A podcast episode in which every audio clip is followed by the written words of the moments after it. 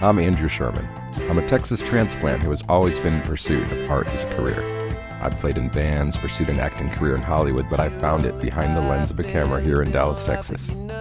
I was born in New York, I've lived in Chicago, Los Angeles, Austin, but I love Dallas.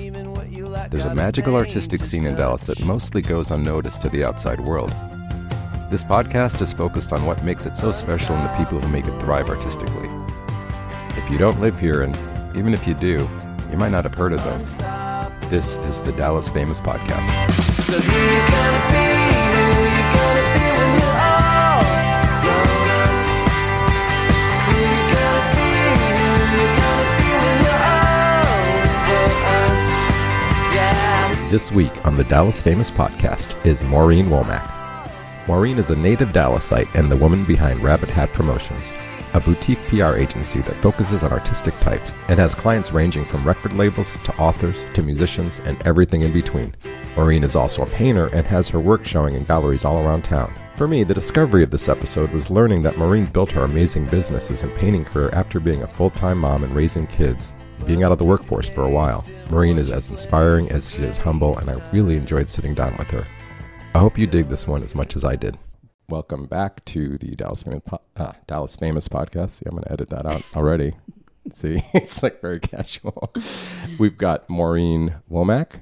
So let's start off with, uh, well, we'll just tell people who you are. First of all, you're a, a painter, right? Visual artist, is that how you'd say it? Yes. Okay. And you have Rabbit Hat Promotions. Correct. And that's sort of a boutique Uh, P R firm, but it's more than that, right? Correct. Okay. Yep. Well, how is it more than that? So Rabbit Hat is, um, I would call it communications, marketing, special events, project management. Okay. In a nutshell.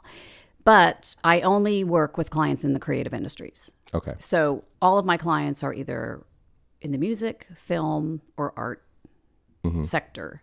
I've also worked on a book. Mm-hmm. I've had clients reach out to me, banks and jewelry stores, and I'm like, I, mm-hmm. I, I can't help you. I love working with creative people, and that's just kind of in me. And wrangling creative personalities is really my favorite thing. So mm. really my passion is having these people's dreams come true, me helping them. Yeah. So I, my mission for Rabbit Hat Promotions is I want to get people up on stages and down red carpets. Hmm. That's what I want to do. That's a nice way So to I don't need it. to be in the limelight, which is funny that we were that I'm here because I never sit in this seat. Right. My clients sit in this seat. So it's funny that I'm here, but that's what I do. I want to build creative brands for people or festivals or venues, whatever anybody kind of needs me to do. So it's Sure. Yeah. That's cool. I got now I have a million questions. um I I want to go back though. Um Well, okay, let me go really far back. First of all, you're Texan, yes. D- Dallasite? Correct. Okay. I grew up in Dallas. Excellent. Went to light, uh, went to the University of Texas in mm-hmm. Austin. We're a big Longhorn family. Mm. And I studied advertising. I, I got an advertising degree like one hundred years ago, right? Then I married my college sweetheart and quickly had three babies and didn't work. So I started in the advertising world. That's kind of where I grew up, my beginning of my career, but I didn't do it very long. And I raised these three kids. So twenty years of not working. Huh. So two thousand sixteen, my life got a little dark, kind of spiraled down. My um, lot, my final child went away to school. She went overseas to school. Then my mother got sick and my marriage started falling apart. Mm. So that was a really dark time for me and a little terrifying because I could make sandwiches and organize a bake sale like no other, but that is not a marketable skill that's going to go well on an H R department. So I was really panicked about what I was going to do. And at that time, I ran into an old friend of mine, Trey Johnson.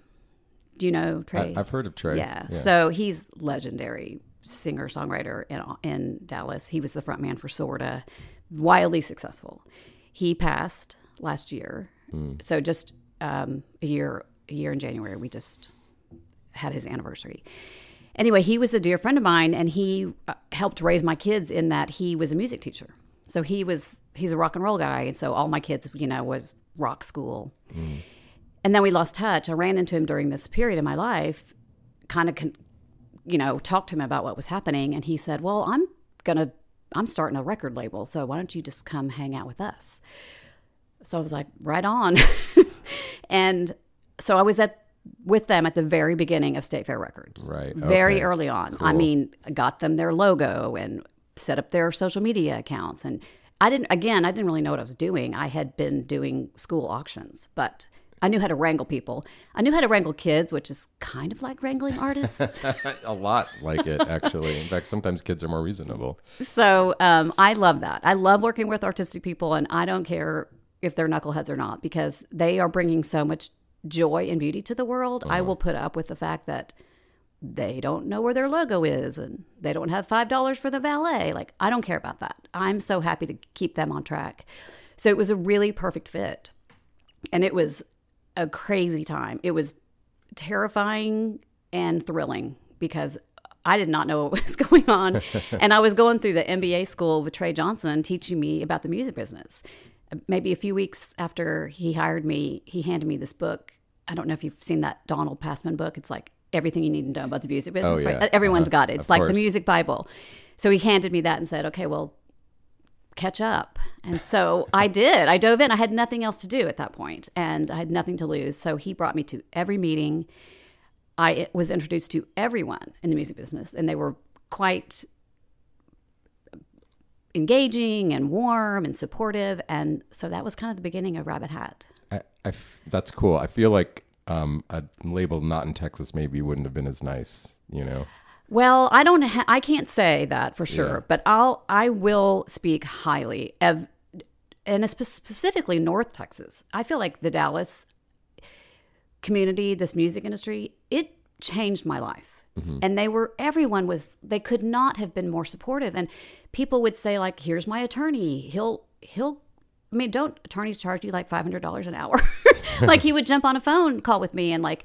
I didn't know how to write a proposal. So people were like, let me read it for you, you know, bump it up.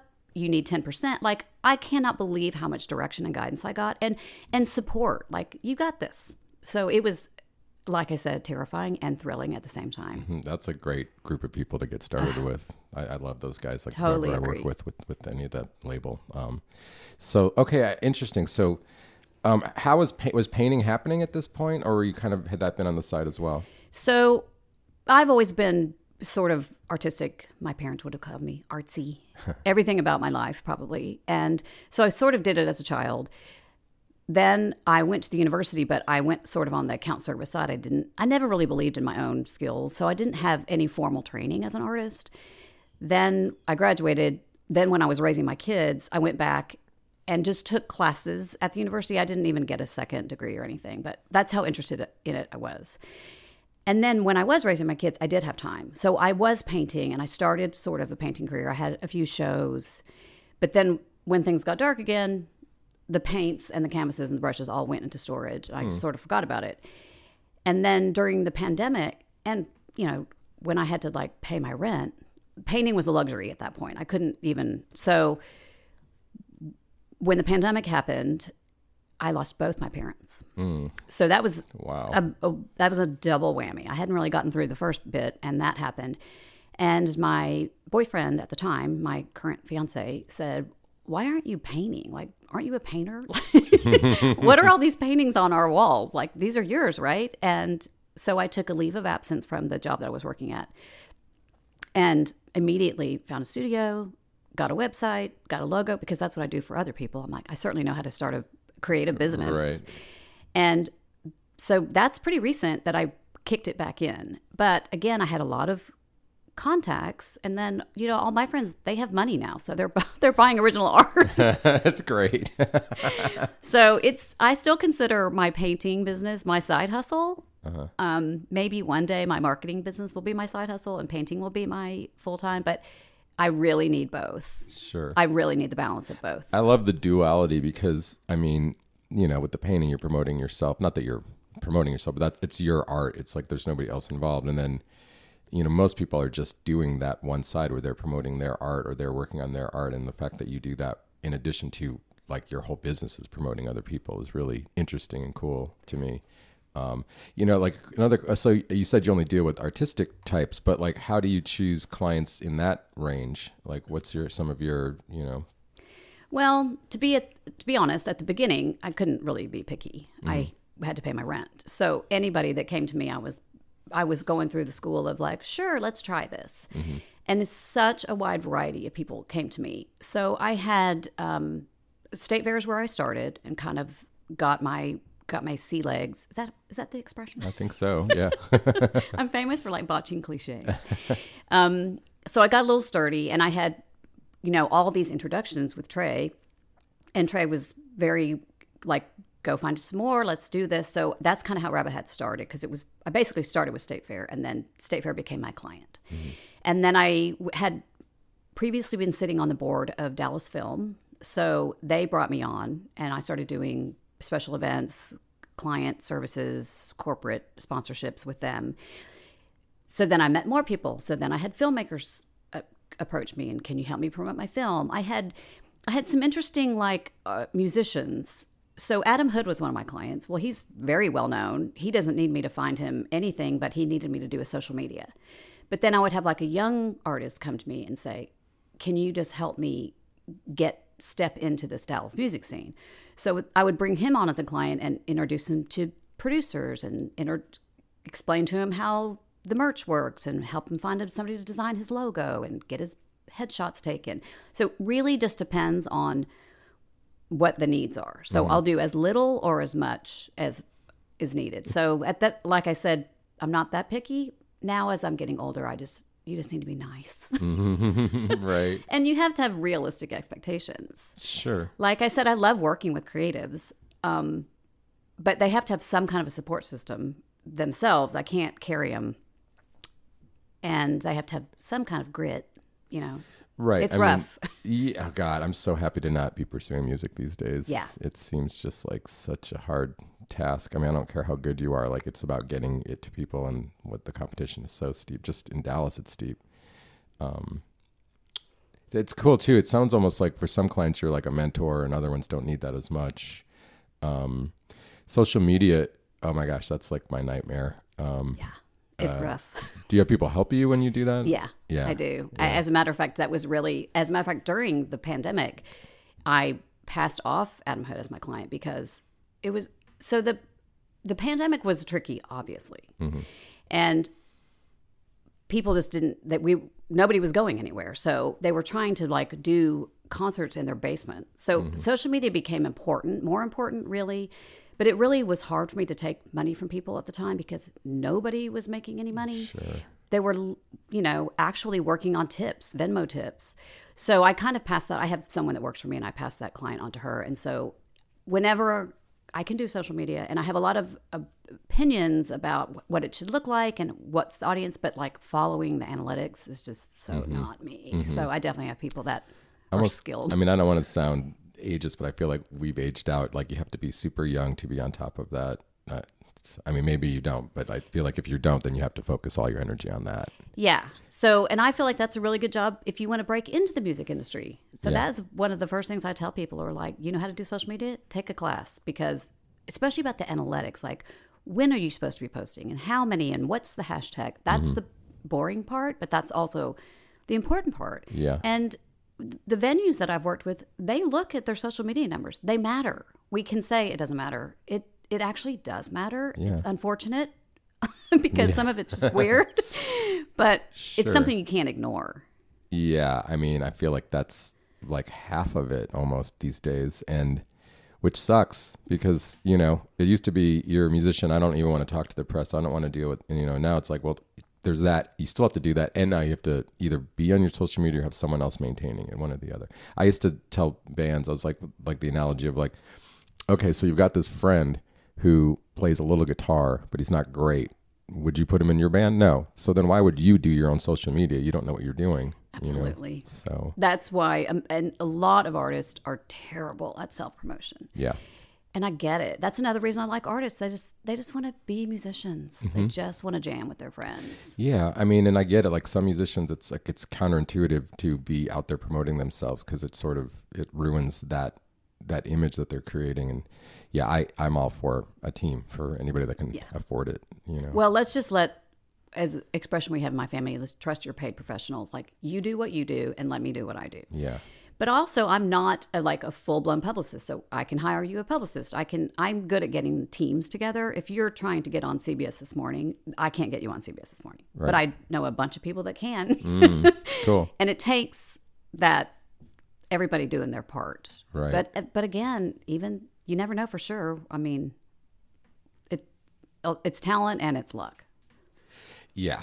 Yeah, I mean, absolutely. I, living in L A, you know, sometimes at the time I was like, why are these people succeeding? But it's because that machine's behind them and they're also ready for it, both. Right. You know, so I mean, like as a musician or whatever kind of artist, you have to be doing your work too, you know. Um, let's go back a little bit to the painting. Um, early influences of painters? Well, I love art history. So that's really where I spent a lot of time. Because I never really believed I had any hand skills, I dove into art history. So I've been a docent at the Dallas Museum of Art for twelve years. A docent? It's a, like, I give tours. Oh, I cool. I teach mostly kids, mostly ten-year-olds like, is my specialty, fourth grader. Like, oh, like a school, like field trip? Yeah. Oh, yeah. Cool. So I do, I give ten-year-olds, introduce them to the museum, which I love that so much. Yeah. And I keep telling my kids, do not let me, because right about April or May, I'm like, okay, I'm I'm done. But then you have the summer off, and then August, I can't wait to get them back. Mm. So to introduce kids to art, to a museum, they've never even, some of them are never been, will never go to a museum. Mm-hmm. You know, it's a, it's a big variety of economic, diff, you know, all kinds of different socioeconomic groups. And I absolutely love that job. Mm. So I love art and art history. Every time I step into the museum, I just kind of get a wave of. So when when I decided to go back after the pandemic, I started paying more attention to all of that. That's all connected to me. So the influences of just every time I walk into the museum, I think like, oh, that I can use that for myself. I never brought it in that way. It was like I was a doodler and then I loved art history. But now I feel like I'm putting it together mm. and very inspired by like when people are in front of their T V at night scrolling through there, I'm scrolling through art cool. images. Yeah. And that's a whole, it's, it's not dissimilar to what I'm doing with marketing my clients because I have galleries reach out to me and then I'll reach out to an artist. So I have this whole other art community. I have a studio in North Dallas at Goldmark Cultural Center, and it's an old abandoned um, office building. Very nineteen sixties. It's very Mad Men-ish, this building. Mm-hmm. They didn't do anything to it. It's like an old beat-up art building. And all these little offices are art studios. So I'm surrounded by these incredible, again, they're goofy artists, just like the musicians that I, but they don't know anything about my other life. Mm. So we walk in and we talk about oil paints and we talk about, and we support each other and call this gallery and someone came by and saw your art. So it's a It's similar because it's the same kind of person, but it's all visual and they're all wacky, and I love that. So it's com- it's interesting to me how segregated the two communities can be. I mean, there's a chunk of artists that are not fine art artists that will, you know, like D. Bellmark Company where I work a lot. They have, you know, actual galleries with actual artists, but it's not, you know, high end, high price because it's not the right venue for that. But it, there's those artists that. That, but then there's a whole lot because I've I've done some stuff with The Observer and I went to an opening and I was just like, wow, this is a whole other universe that's right in the same space that we are. D- totally. And so my studio, this is what I love about that studio, that that center is sometimes their art centers, they have they you have to send them a portfolio, and if you're good enough, we'll let you in. Uh-huh. This is. You can be crocheting hats for your granny and you can have a studio. We don't care what you do. Uh-huh. You just have to be an artist, working artist. Or you can also use it as like a gallery space. You can just show your art there. So I am in a suite with three ceramists. So three, I have three potters with me and mm. I'm the painter. The guy next to me is selling his paintings for twenty-five thousand dollars. So it is everywhere. It's wow. The guy that wants to just, you know, do anime and then it's the guy that is shipping things that, that cost twenty grand. So I love that too. So it's all very wow. mixed huh. and very supportive. We are all, nobody's, you know, turning their nose up at anybody else. You know, it's interesting because my thought was like, why are they separated, the fine art and, and the others? And I was thinking because of, because maybe they're snobby, but it sounds like that's not what it is. It's just they're not exposed to each other, maybe. I mean, I think there are, like in any industry, yeah. there's the snobby. And I was invited to go look at other commun- art communities. And I, I went to like a happy hour and I came home and thought, you know, it felt sort of like, well, how much are you selling? And how? And I was like, I don't think these are my people. Mm-hmm. Yeah. I just love to just have these wacky people come in and go, we're doing this. And I'm, I don't know. I, I love that community so much. I really yeah. do. It's, it's great. It's great that you make money with the art without it being a focus. I'm not saying it would ruin it, but I mean, I feel like the yeah. pressure of, I need to sell this many paintings this month sounds like kind of hard to do. It is. It is hard to do. It's just like being a musician, but um, the rent of the art studio is very reasonable, which is super helpful.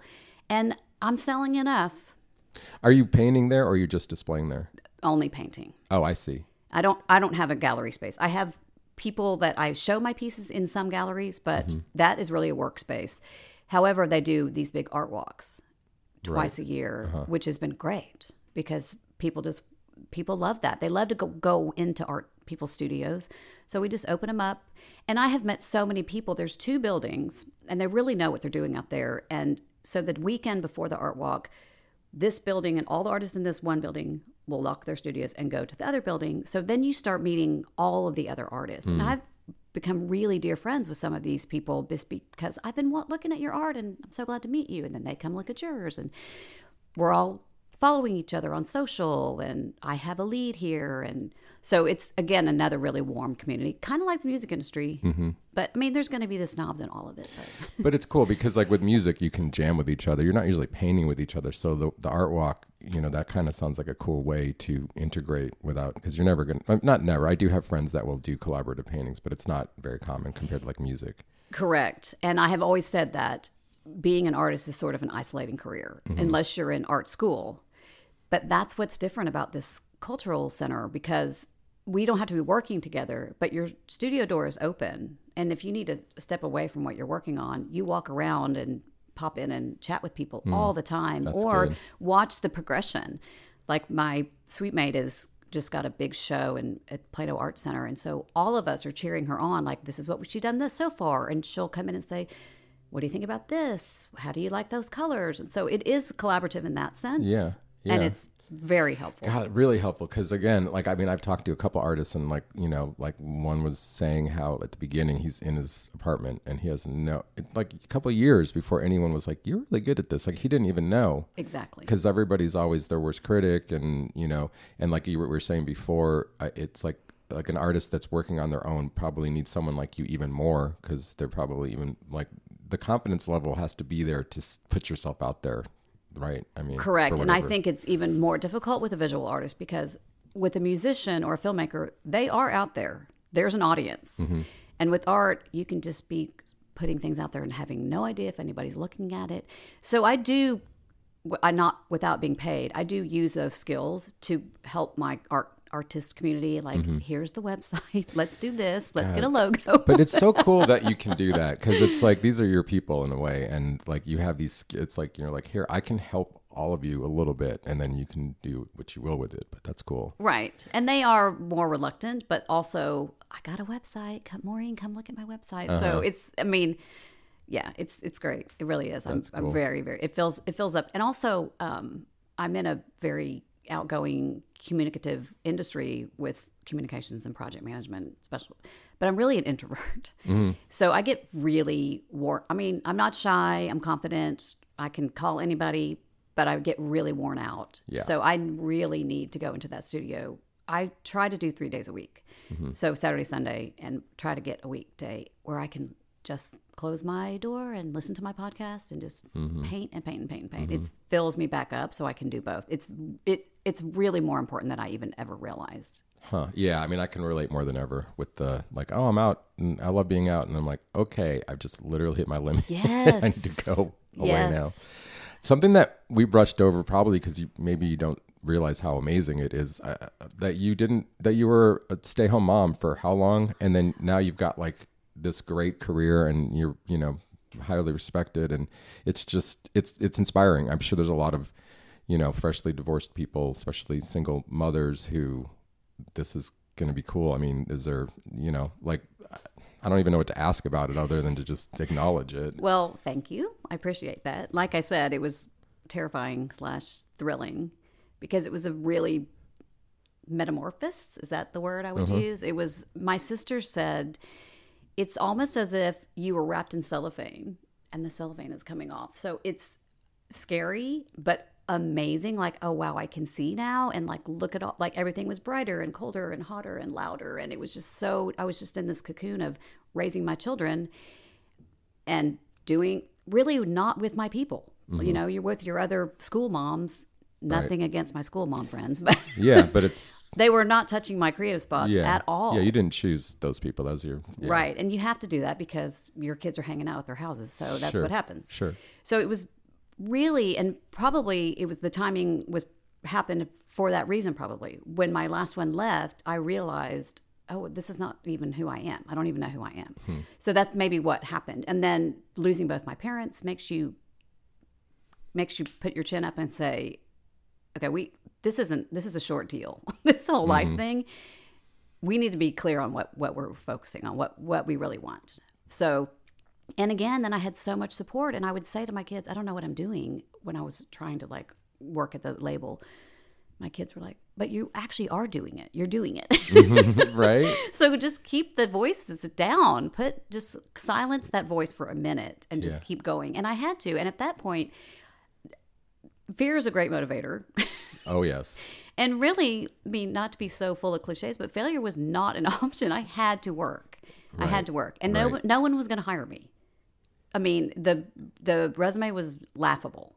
You know, H R wants like historical, what this has sure. been going on. Sure, what were you doing like, for these decades? And and I was like, dude, I've been just winging it. I've been winging it. But I had a lot of wisdom and I had a few skills that, you know, somebody in corporate America probably wouldn't consider I could do. Mm-hmm. But a fledgling, underpaying record label was like, sure, we'll take you. Yeah. Yeah. And I mean, worked out fantastic. It worked out great. I wouldn't be sitting here without that record label. Definitely. Uh, I was looking at your client list. Um, Uh, a couple of connections. You know, it's funny. The Studio Movie Grill mm-hmm. used to do an open mic, and like my when I first moved here to Texas, I was doing the one in Denton, and I was I like, I didn't know that yeah, they did that. Yeah, it was how fun. It was weird. It was fun, but like I had to drive like you know to Denton in rush hour, and I had to bring all my own gear. But yeah. the, for me, I mean, I'm a musician, but I'm I'm a singer songwriter with bands usually, or in the past. I'm not I'm doing it now, and so but like I had to contractually, I had to. Filled the whole time, and I didn't know anyone in Denton, so I would end up having to play like for three hours. So, so in the theater, like outside in the lobby. Oh, like, okay. It's like I was trying to draw people in. Sure. And, you know, and there was a couple of bands that were local, and when they would come, it would be amazing. And and then a friend of mine, I let him take it over, and that's when I switched over and I started doing it at Deep Lamar Company. But yeah. just kind of a random connection. I don't I, know if that Studio Movie Girl did that in Dallas. Did they? Was that just a Denton thing because they of the did music it scene? In Denton, and there was another location, but not okay. not Dallas. No, I don't remember that. Yeah. I was, yeah. So a friend of mine used to run the marketing over there. Okay. So I did project work for them. Mm-hmm. That was another kind of funny project work. Like they wanted to do activations regarding a movie. So we're going to do, get, again, draw people in in the lobby, give away free tickets. So I would create those kind of events. That's another kind of weird thing that we should do. Mm-hmm. And then we would do a video about it to promote it on social media. So now that everybody's got phones, I mean, that was another thing I was doing with State Fair Records is I had a camera. I, I didn't have anything else to do, so I shot every show. Oh, wow. And um, we did, we'll put your music video together. And I mean, I'm producing, you know, producing in quotes, like pull, pulling it all together. It's all the same thing. Just like producing a festival is like producing a video. It's mm-hmm. just make sure all your people are in line, kind of, and yeah. are under budget. Right. Um, so that we were doing all of that, which was, I mean, it was made it so fun. And also touching all the aspects of it, I felt like I had a real grasp on it and mm-hmm. learned so much. Yeah, I mean, it's cool. It it is it's true. Some of these skills really translate, and you know, like your understanding of one thing really translates over to the other thing. And production is is just a microcosm of a lot of other types of.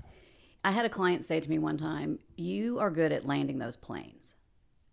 So following somebody for example, like Edwin Caviness around. It's like following Steve Jobs. Like their I- ideas are flying at you like a tennis ball machine, but I'm trying to grab them and make make something out of it. Like mm-hmm. I like building things, and so, but I don't necessarily have these great ideas, but I can help capture those ideas and make that happen for somebody. Mm-hmm. That's kind of what I feel like my skill is. It's a good skill. People need it, especially artistic types. Yeah, because they have all these ideas, but like putting them out there together. I yeah. mean, that's not in a song form, you know. Right, and also they're, you know, it's a it's a double-edged sword with artists because there's a lot of like um, self-doubt, and sometimes there's mental, you know, they're over yeah. not oversensitive, but they're hypersensitive, yeah. or they're, you know, it's it's rough. And also when there's, you know, you're about to go to Europe and then a pandemic hits, mm-hmm. or you know, you're going to go on Jimmy Fallon and somebody gets COVID.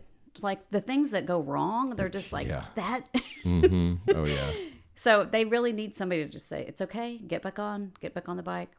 Jimmy Fallon will come back around, we'll figure this out. You know, it's right, that right. kind of stuff. Yeah, I, I briefly dated a publicist in L A, and she had uh, Sandra Bullock, Eric Roberts, and Andy Dick. Oh, wow. So Sandra was easy, but oh, I, I can't even tell you the stories of the calls that would come in on that. See, be, yeah. I feel like a Hollywood publicist is such a different animal. Right. Like, I feel like your job description is you need to be prepared to lie for everybody. I don't think that's what you do, but I feel like that's what they were doing. You know? No, and I have, I'm working with a really great publicist in Nashville right now, and she is so, um, what is the word? She's so positive. I mean, I know she's, I'm sure she's rolling her eyes because it's a phone call, but she just doesn't really get rattled. It, like, you have to have a lot. That's a skill set right there. Yeah. It really is. Yeah. I mean, again, with the egos, especially you're dealing with, and, and then you have to deal with normal people in the real world and right. connect the two. Yeah. Like a journalist is very different than a, a big rock star. Oh, like yeah. different personalities, and we have to put those people together. Yeah. I mean, they don't pay you enough. Right. Is there anything that we didn't cover that you wanted to talk about? Um, I don't think. The only other thing that was interesting that we did was Eric Nadel's book. Are you a baseball fan? Uh-huh. So Eric Nadel is the voice of the Texas Rangers. Okay, yeah, He's yeah. been calling that game. He's been calling the Rangers games for over forty years. Oh, wow. Maybe forty-five now? Okay. Getting close. Um, and he's a friend of mine. And he we met through the music industry. That was another person that Trey Johnson inter- introduced me to. So at the beginning, it was probably about two thousand sixteen when that the Rangers were really bad. I mean, we've had bad I mean, summers. Still kind of. This was rough. Yeah. It was two managers ago. And so Eric calls the games, and he started doing seventh inning limericks because he's a limerick writer. Huh.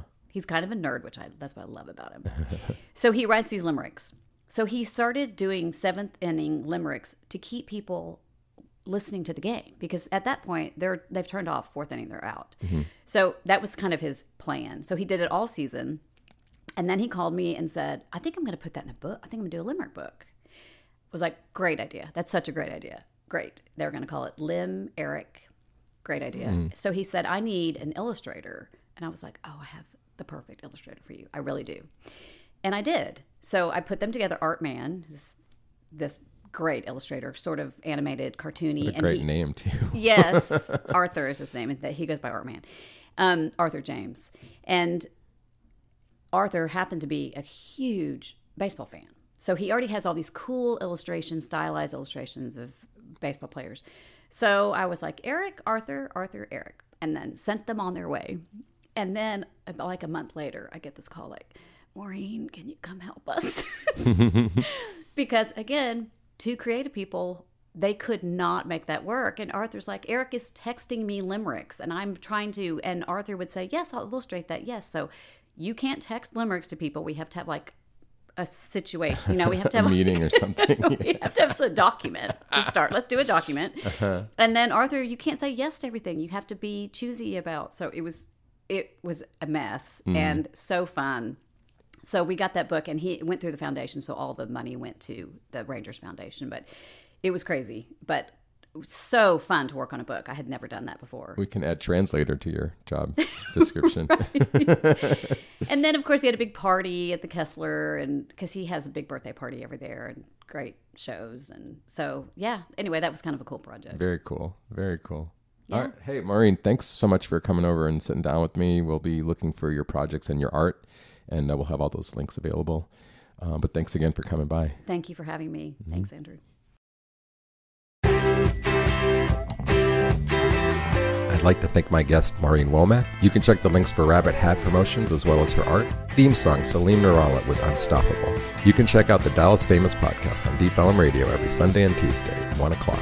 And then a couple weeks later, we put them all on the podcast platforms. Thanks for listening. We hope to have you back.